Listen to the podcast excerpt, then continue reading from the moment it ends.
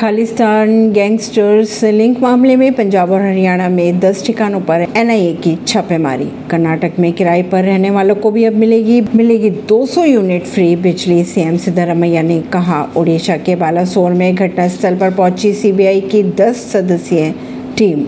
हम जेडीएस को मज़बूत करना चाहते हैं दो में बीजेपी के साथ गठबंधन पर बोले एच डी कुमार स्वामी। अगर बीजेपी सहयोगी दलों को सम्मान देगी तो कुछ भी संभव नहीं है। 2024 को लेकर बोले अकाली दल सांसद। ओडिशा ट्रेन हादसे में पश्चिम बंगाल सीएम ममता बनर्जी घायलों से मिलने कटक अस्पताल पहुँची। मणिपुर में कोके उग्रवादियों मुठभेड़ में बीएसएफ का जवान हुआ शहीद। असम राइफल्स के दो जवान हुए घायल। माइक्रोसॉफ्ट आउटलुक चौबीस घंटों के भीतर दूसरी बार डाउन हो गया है, जिसके चलते यूज़र्स को काफ़ी दिक्कतों का सामना करना पड़ा है। इससे पहले माइक्रोसॉफ्ट ने सोमवार को पहले आउटेज की पुष्टि करते हुए ट्वीट कर कहा था, हम समस्याओं की जाँच कर रहे हैं। माइक्रोसॉफ्ट सर्विसेज़ को इस साल अब तक कम से कम तीन आउटेज का सामना करना पड़ा।